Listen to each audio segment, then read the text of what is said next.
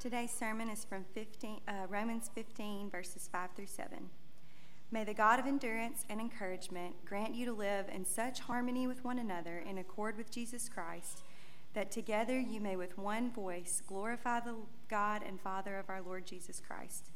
Therefore, welcome one another as Christ has welcomed you, for the glory of God. This is the word of the Lord. Thanks be to God. Amen. You can have a seat. If you haven't already, I want to encourage you to take out a Bible and turn to Romans chapter 15. You know, at the end of that song, that was a test, you know, in the goodness of Jesus. They just wanted to see if you were really singing or not. So they just paused for a second. It's a little trick we use. No, no, thank you guys so much for leading us this morning. It was absolutely beautiful. Um, we are in the middle of a, a series at Trace Crossing. Our typical practice is to preach through books of the Bible, verse by verse. We've been walking through the book of Acts since the beginning of the year, but we've taken a couple breaks. Uh, this is our third break this year.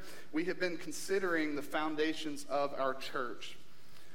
Now, um, if you've been with us this year, you know that we have been through a lot. We've been through a lot this year. It, it has been it has been a heavy, heavy year. After last year being a heavy year for different reasons, and then after a year before that, that was heavy for for even different reasons. Um, we've had we've had three really difficult years. A lot of heartache, um, a lot of confusion, a lot of frustration. If you're visiting with us today, we, we um, uh, try to be honest and transparent about things. If you join us for a new members class, we, we do not hide and act like this is the perfect church. Like, I'm so glad that you are here because we are unlike all the other churches in town that have problems. We're, we're the perfect church. You know, you just happen to stumble in the right one. No, we, we have uh, no qualms about it. We, we are not a perfect church, and we've experienced that. Um, it's, it's tempting whenever you face crisis to panic. It, it's very tempting to want to run, to want to hide. And any time a church goes through a season of turmoil, that church needs to take a look at the foundations of their church.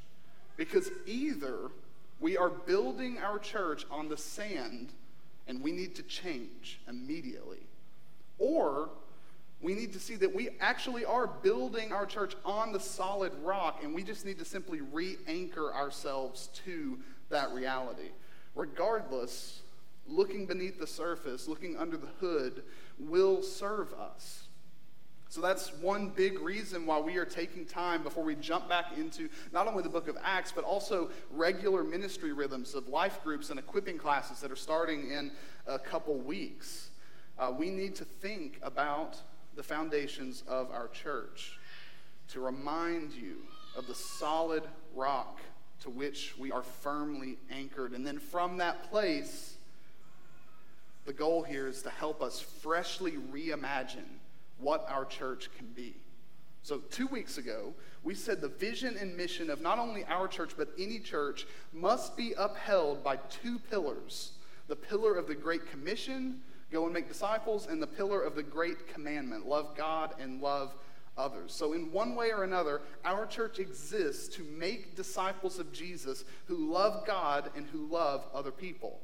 Last week, we said that one of the ingredients that we need to become that type of church, a church of disciple makers who love God and others, is gospel doctrine.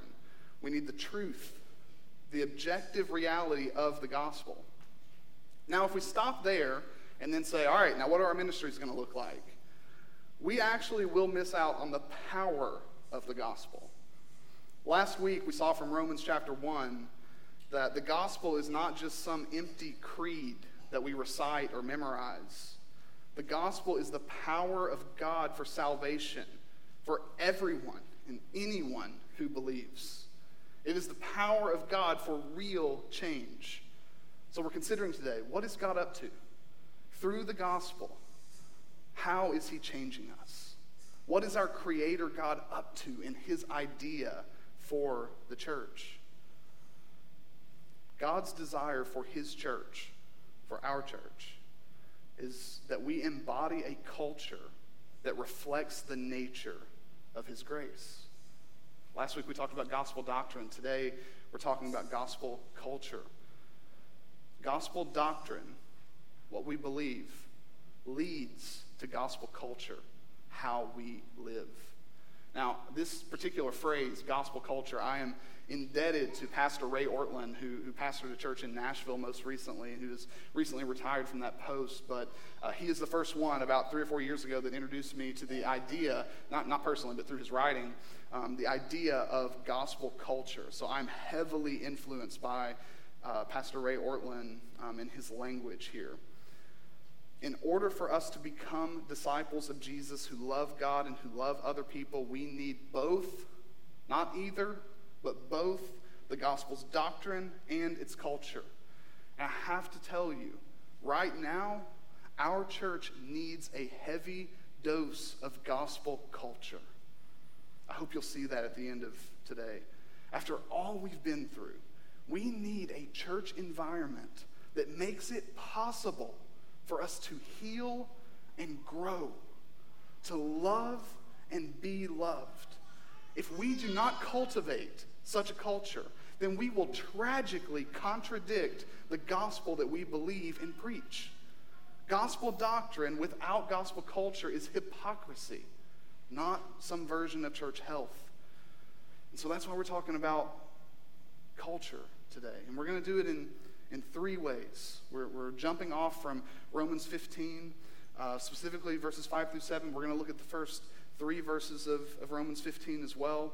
Um, you don't have notes in front of you, mainly because I really want you to press in and not rely on notes right now. I have notes ready, and I will email those out to you. Uh, we'll definitely uh, upload them whenever we upload the sermon later today. Um, but I want your attention. I want you to be focused. I want you to be thinking. I want you to be dreaming, even, of how you can put some of this into practice. We're going to be, there are three points if you love to take notes. And I know some of you are like, oh, there's no notes. But look, just uh, find a mom in here, and most of the moms probably have some paper. You know, their kids are asking for paper. So, moms, if you want to share some with some of the adults here as well, just feel free to do that. Um, or take your phones out, uh, get your note, notes page out, and take some notes. Three points today. We're going to look at gospel culture in three ways. First, I simply want to introduce you to the concept of a gospel culture.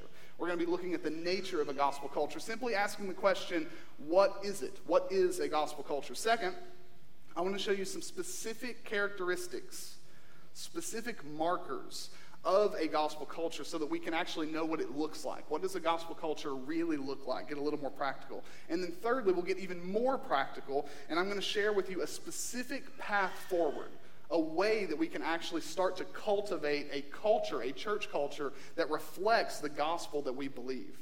Okay, so three steps. We're going to ask what, the, what a gospel culture is, what, are, what does it look like, and then how do we get there? Okay, first, what is a gospel culture?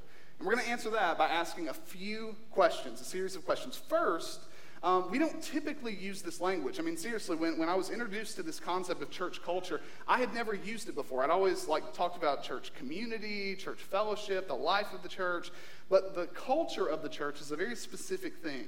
So, just as every society, every region of the world, every, every workplace, every family has its own culture, every church has its own culture.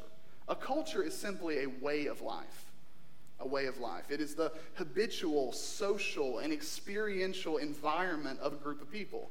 And culture is seen from everything from, from the way you dress to the way that you speak. If you, uh, a lot of people think because we're from Kentucky that we're Southern like you guys. I'm so sorry to disappoint you. Where we are from, it is not. And, and, and Stacy and Paul know for sure because they spent some time there.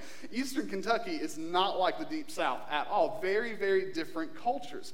Uh, people, people dress a little bit differently, but they definitely speak differently. Some would say we smell differently. I don't know. Um, but uh, it is very, very different. There are, there are very different cultures there. Um, a church culture is very simply the habitual, social, and experiential environment of a local church. To put it even more simply, a church culture is simply the vibe of a church. And it's kind of like restaurants. Okay, so when we moved to Tupelo about six years ago, um, I would say it was maybe uh, a few months into us living here. Erica and I, we went out for a date night. Um, we, we had Jude, Jude, who's sitting here on the front row. He was like six months old whenever we moved here. Um, and when uh, we had a date night one night and we were just thinking about restaurants to go to. We heard the grill was a really good restaurant, so we went and we were planning on going to the grill. And uh, the wait was just insanely long. And we were like, man, we just, we don't have that much time. We got a babysitter. We, you know, we can't do that. And so we just walked over to the side and we saw this restaurant. It was called Park Heights. And uh, we, we knew nothing about it. We never, we had never heard of Park Heights, and we were like, oh, that's a restaurant. Let's go inside.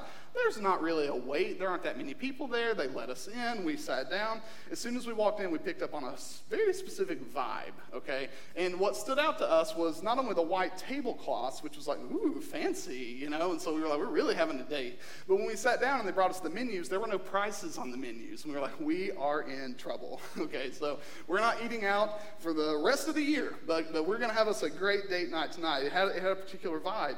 Well, I'd say a couple years later, we had another opportunity to go on a date night. Now, we had other date nights in between. Our marriage isn't on the rocks. Um, but uh, we, uh, we, we decided to go out, and uh, somebody told us about the Blue Canoe. And we were like, oh man, that sounds really cool. They were like, you got to go on this night because they have like 25 cent rings or, or, wings or 50 cent wings or something like that. And we are like, oh, I love wings. That sounds awesome. And we, we got a babysitter and we were like, let's, let's go. Let's have a date night. We had some things we wanted to talk about, you know, so, some serious things, you know, joyful things, but serious things. We actually wanted to talk and hear each other. And uh, if you've been to the Blue Canoe, you know where I'm going. Um, so we, we walk inside. There's a band playing. We sit down and we're like, the whole, the whole time, what? Huh?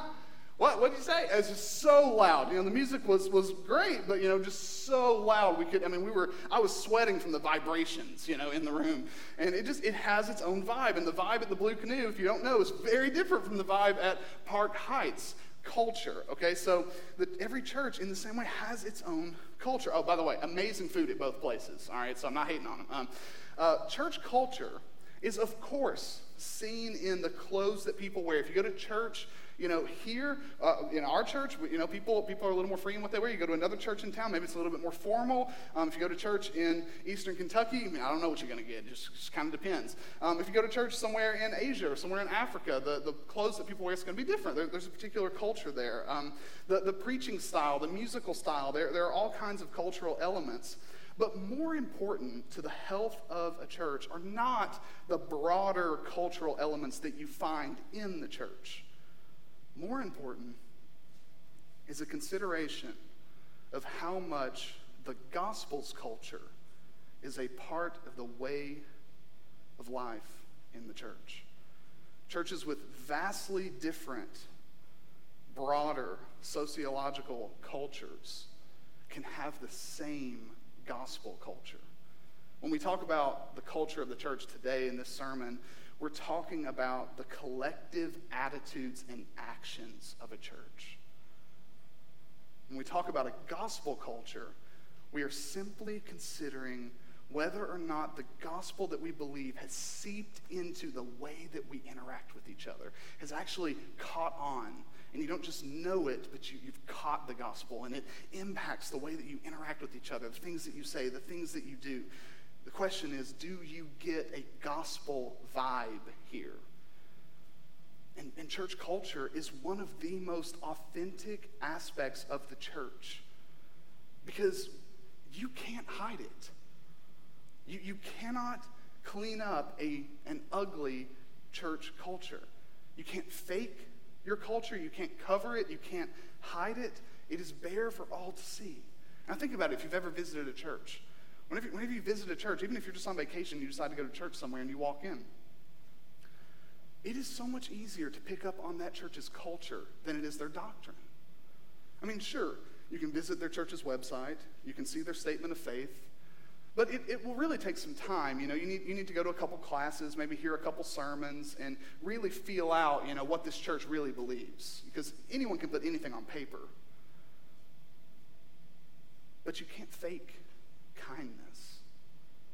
You, you can be friendly and nice and all that, but you can't, you can't fake genuine kindness. You can't fake genuine hospitality. When you visit a church, it does not take very long to pick up on either kindness or coldness. By the end of the service today, if you're visiting for the first time, you will have a decent picture of the culture of our church, for better or worse, our way of life. And the more you spend time with a group of people, the more you start to get an accurate picture of what that church values because you are experiencing their culture. And that's why we should care very deeply about the culture of our church? Why is this so fundamental to fulfilling this basic mission of making disciples who love God and others? The culture of the church is the temperature gauge of the church's vision, mission, and values. What a church values most can be seen in the way of life in the church, not just in what's on paper in a doctrinal statement. The culture of the church is where the true doctrine of the church is seen. Church cultures either confirm or deny what a church believes. You see, Jesus, he once told this story about a Pharisee and a tax collector. And you know, in that in that culture, the Pharisees were the you know uh, the good guys, the religious leaders. They were prominent. You know, they had it all together. And the tax collectors were the bad guys. They they were out to get you. And so he tells a story about these two these two men, this, this Pharisee and this tax tax collector, and they're both praying to God, pretty pretty close to each other. And in the Pharisee's prayer, he he said, standing upright, gazing toward heaven, very proud. He says, God, I thank you so much that I am not like that tax collector over there. Thank you. Thank you that I'm not like him. This, this really religious, doctrinally astute Pharisee prays this prayer. And then Jesus says, But the tax collector, when he prayed, he said, beating his chest, God be merciful to me, for I am a sinner. Both of these men believed in God. Both of these men believed in prayer. But the Pharisee prays from a place of arrogance and condescension. That's his culture coming out. The tax collector prays from a place of humility and deep need and dependence on God. Jesus says, the point of the story, the tax collector is the one who really gets it. Even though the Pharisees' statement of faith probably would have been much more impressive. And that's because the gospel was seen and felt in the tax collector, but not in the Pharisee. Sound doctrine does not matter if it's creating a bunch of hypocrites and arrogant fools. Doesn't matter what you have on paper if you're a jerk. The culture of the church is especially felt in a context of weakness that's why I say it is so important for us to consider this right now and to catch this vision. Weakness magnifies the culture of a church, it magnifies it. When we sin, when there's conflict, when there are needs, how a church responds, reacts, and treats one another demonstrates the culture of the church. And it will either be confirmation or denial of what we profess to believe. So, what is a gospel culture? A gospel culture is a way of life in the church that resembles and reflects the person and work of Jesus. The gospel creates a particular type of culture that actually reflects its nature. Uh, Ray Ortlund, here's how he defines it. He says, Gospel culture is a communal character that radiates the beauty of Jesus and the radical grace offered to us in him in the church's culture, our shared life together, the gospel is highlighted and pronounced. Jesus is proclaimed through our doctrine, but Jesus is seen and experienced through our culture. Paul gives us an example of this in Romans 15. Let me direct your eyes to Romans chapter 15. Look at verse 1. And I want you to follow his exhortation and the principle he grounds it in. So here's what he says in verse 1 We who are strong, have an obligation to bear with the failings of the weak and not to please ourselves. Let each of us please his neighbor for his good, to build him up. For Christ did not please himself, but as it is written, the reproaches of those who reproached you fell on me.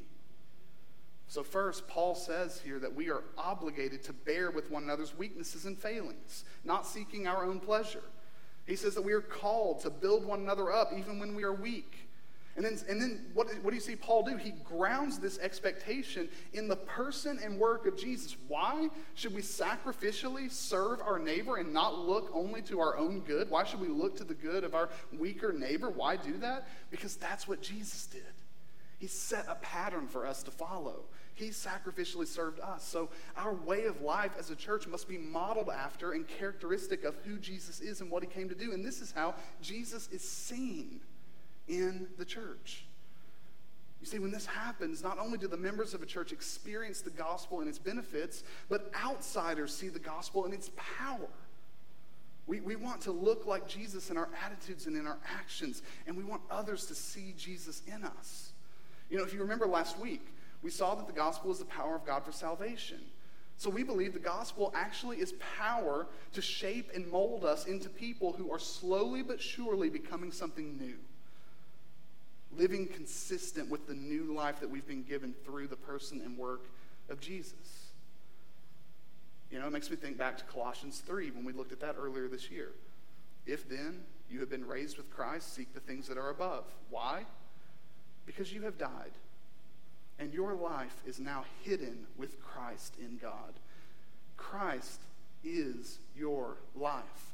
So when a group of people who have collectively been raised from death to life, whose lives are collectively hidden with Christ, when those people come together, they create a community that radiates the beauty of Jesus and the new life that he's given. A gospel culture is an environment where real change can actually happen, where real grace is offered and received, and where real love for God and neighbor is cultivated, and where the real Jesus is seen. That's what the gospel, the gospel culture is. Second, what are some marks of this culture? some characteristics. Um, now, if you are a Mark Dever fan, I am going to very much please you with this because I have nine marks of a gospel culture, okay? Um, uh, he would be so happy uh, with me right now. There are nine. And you know, my stubborn self, I tried so hard to make it eight or ten just to not have it. And I was just like, I don't have time. I was actually this morning reviewing the sermon. I was like, no, I'm not being silly.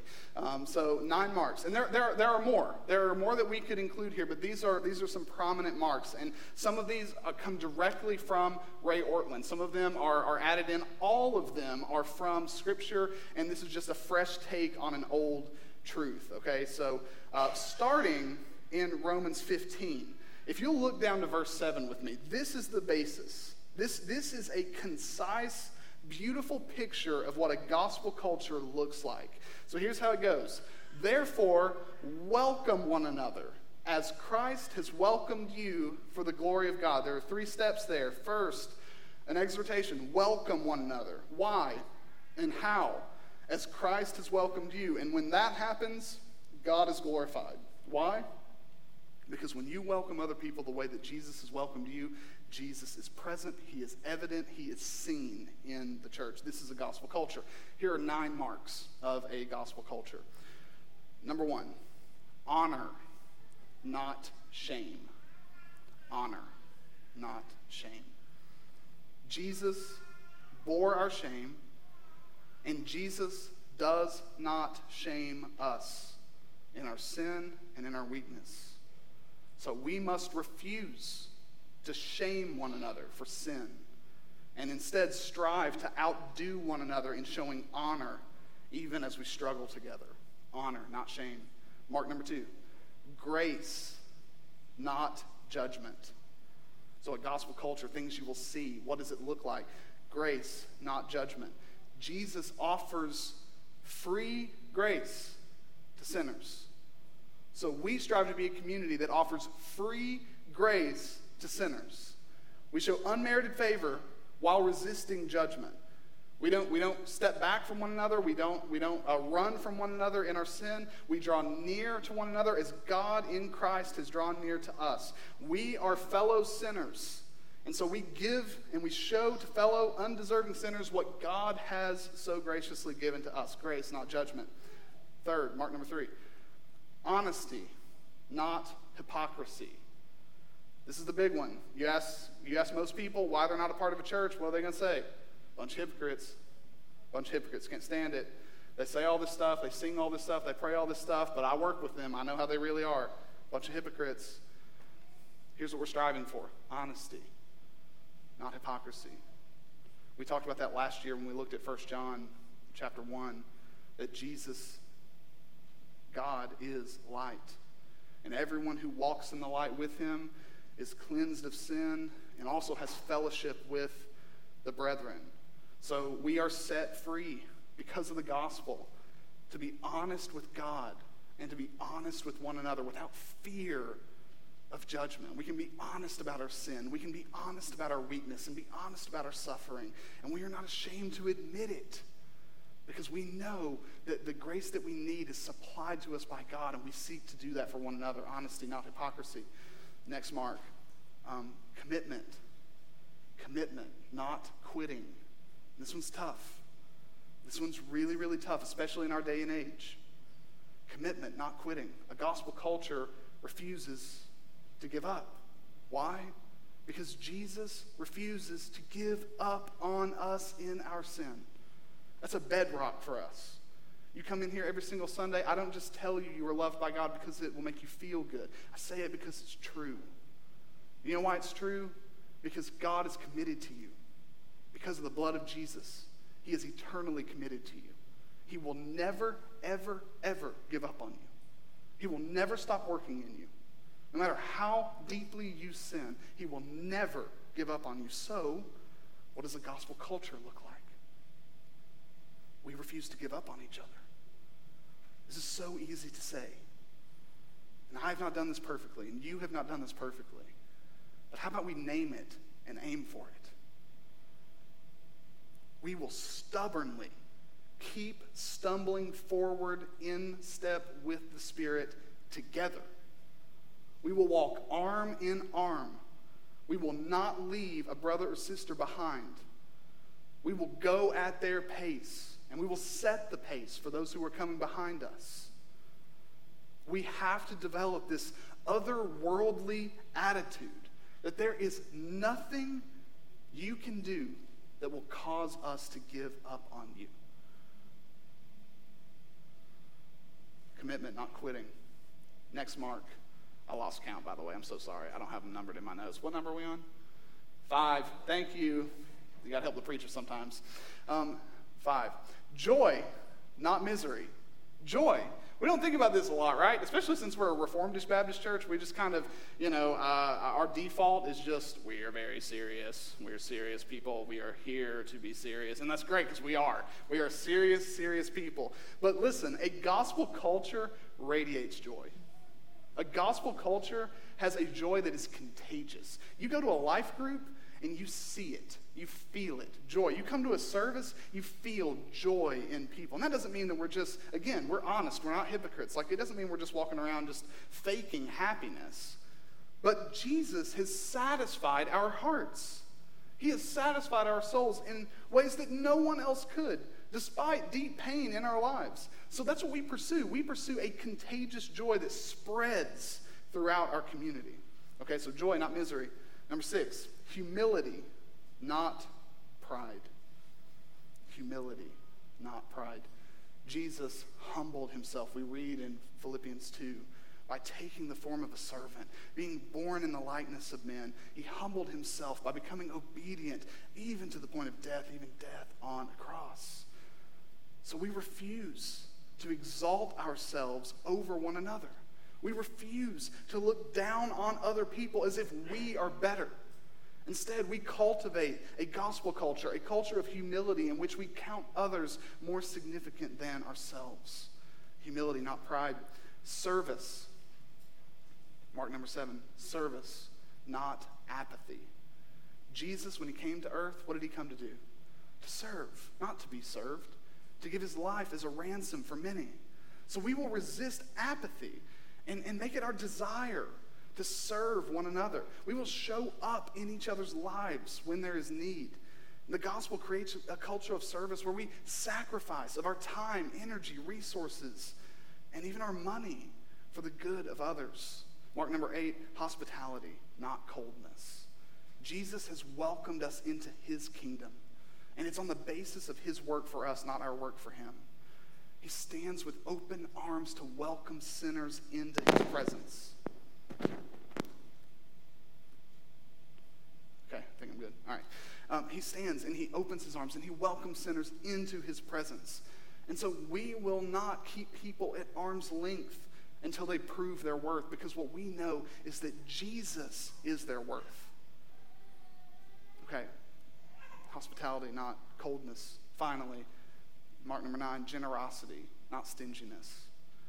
Jesus generously gave his life for our salvation. His grace to us continues to abound. He meets our every need. And so we will generously give of our resources, knowing that, and that, that what we have been given is the Lord's. And we steward it wisely, and we freely and sacrificially and cheerfully give away our treasures for the good of others. Now, what do you notice about these nine marks? These, these nine marks of a gospel culture. Each of them is exemplified by Jesus. Each one is inerrant to the person of Jesus, and none of them are natural to us. None of them. Each of these characteristics contributes to a beautiful community. I want you to imagine what if, what if our city was filled with more humble, joyful, sacrificial, honest, and gracious people? Imagine if each Sunday we gathered, each life group and equipping class we participated in, and anytime we were in each other's company, there was an embodied demonstration to the world and to the church that we have met Jesus and we've never been the same since. This is the vision of a, of a gospel culture. I want to be in a culture like that. Mainly because when we create a gospel culture in our church, we are creating a safe environment for sinners like us to receive grace and grow, for people who are suffering to receive care and heal, for the poor and burdened to receive relief and recover, and for the outcast to receive belonging and peace.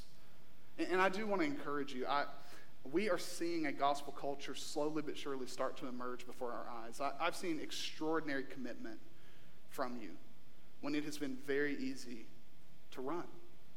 I, I've seen needs that have been met in our church simply because you have answered the call. You have sacrificially served. You have generously given. I've seen many new believers come into our church and, and be welcomed in, and they've never doubted that they actually belong. I've seen you show deep hospitality. I've seen men from our church gathering, waking up early and praying together. I've seen women from our church come together and meet needs of those in our church and even those who are outside our church that we just hear of. I, have seen examples of times when you have sinned against one another and then confess and repent, and then forgiveness was extended. These are the marks of a gospel culture. One, one last thing there's a path. How do we get there? Most specifically, what do we need? What do we need to establish and cultivate a gospel culture? What's the path forward?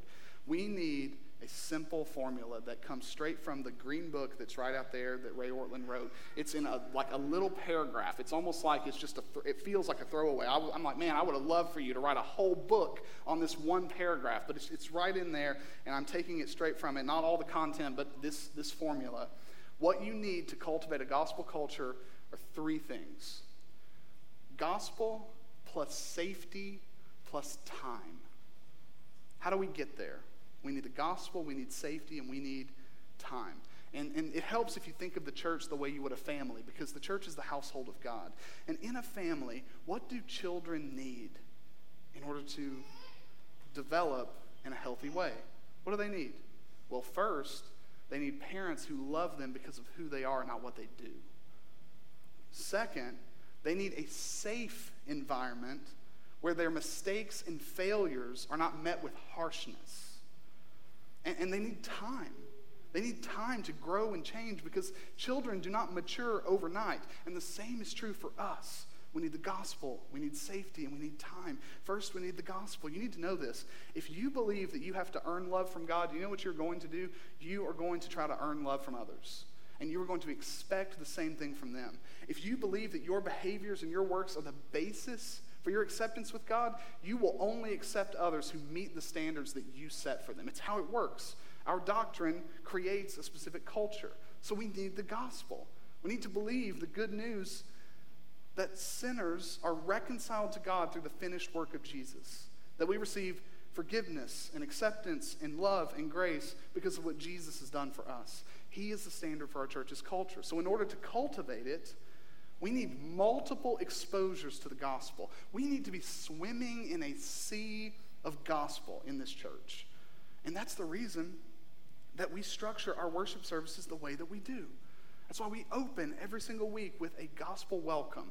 That's why we take you through the drama of the gospel as we begin by praising the Lord for his holiness and glory. And then we move to a time of confession of our own sin. And then we proclaim the good news that God is merciful to sinners like us in Jesus. And in the end, we send you out with a word from the Lord to take this news to others.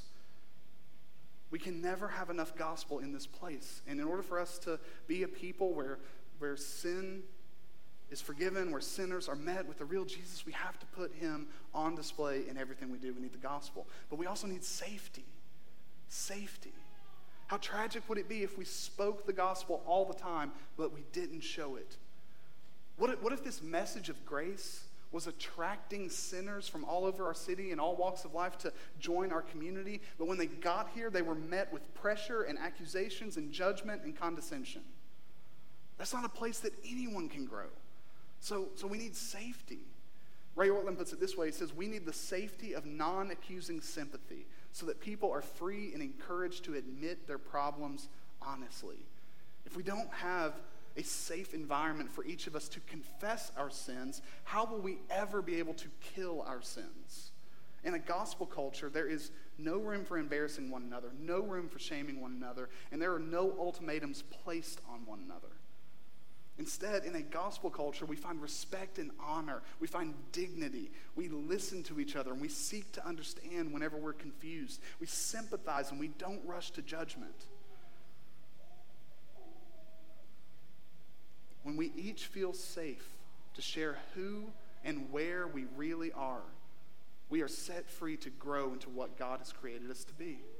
And we know our church has reached, reached safety when you are in a life group and you do not fear sharing the burdens of your heart. Okay, so we need safety, but finally, we need time. We need time to grow. And this ingredient is so obvious and so forgotten. None of us has arrived. We each need enough time to see where we are missing the mark. And we need time to learn from God through His Word and through His Spirit where we need to change. You do know this, right? You may point out, you may be like, you know, hey, you have sinned against me, and the person doesn't immediately see it. What are you going to do? You can't make them. You giving up? No, we need time. We, we, we may be acting in ways that are not consistent with Scripture and we need to be called out, but we might not the very next day change those behaviors. We need time to grow. As Ortlund says, people are complex and changing is not easy. So there can be no deadlines for spiritual growth. There's urgency because eternity is looming, but there is no hurry because God is patient, and so must we be. An unbeliever, a new believer, an immature believer, and even the most mature believer in this room each needs time and a safe place full of gospel saturation. You see, a gospel culture is an environment where sinners like us can not only receive grace, but be protected and preserved by grace as we groan and grow through the traces of sin that remain in us. The goal of a gospel culture is not to make our church a safe place for sin to abound, but a gospel culture is meant to make the church a safe place for sin to be confessed and repented of. So we want a church culture where the worst sinner imaginable can come in this place and receive forgiveness and freedom and redemption and healing and belonging and joy through Christ and then also experientially with us. I, I, I want to close with this. Look at Romans 15, 5 through 6. Um, because if you haven't picked up on it, this is really hard. This, it's, it's, it's easy to, you know, look at a doctrinal statement and be like, yeah, I agree, I disagree, I agree, I disagree. It's easy to be like, yeah, I believe the gospel. It is difficult to change. It is difficult to put this stuff into practice. Those nine marks, they are difficult to cultivate. Do you know what we're going to need? Two things endurance and encouragement. Romans 15, 5 and 6. May the God of endurance and encouragement grant you to live in such harmony with one another in accord with Christ Jesus. Why? So that together you may with one voice glorify the God and Father of our Lord Jesus Christ. We need endurance because change doesn't happen overnight. And we need encouragement because it is easier to quit than it is to endure. God supplies both. He is our source to become what we are meant to be. He is the only way, through his encouragement and through his endurance, he is the only way that we can actually become a gospel culture. Through the power of the Spirit, we can be a place where the gospel is both preached and practiced. I want to end with this quote from Ortlund. Here's what he says In this new kind of environment, Christ is lifted up, sins are confessed, shame is removed, dignity is restored, forgiveness is felt, the races are reconciled, sexual integrity is recovered, money is humbled, power serves, sacrifice is normal, joy is contagious, and so forth.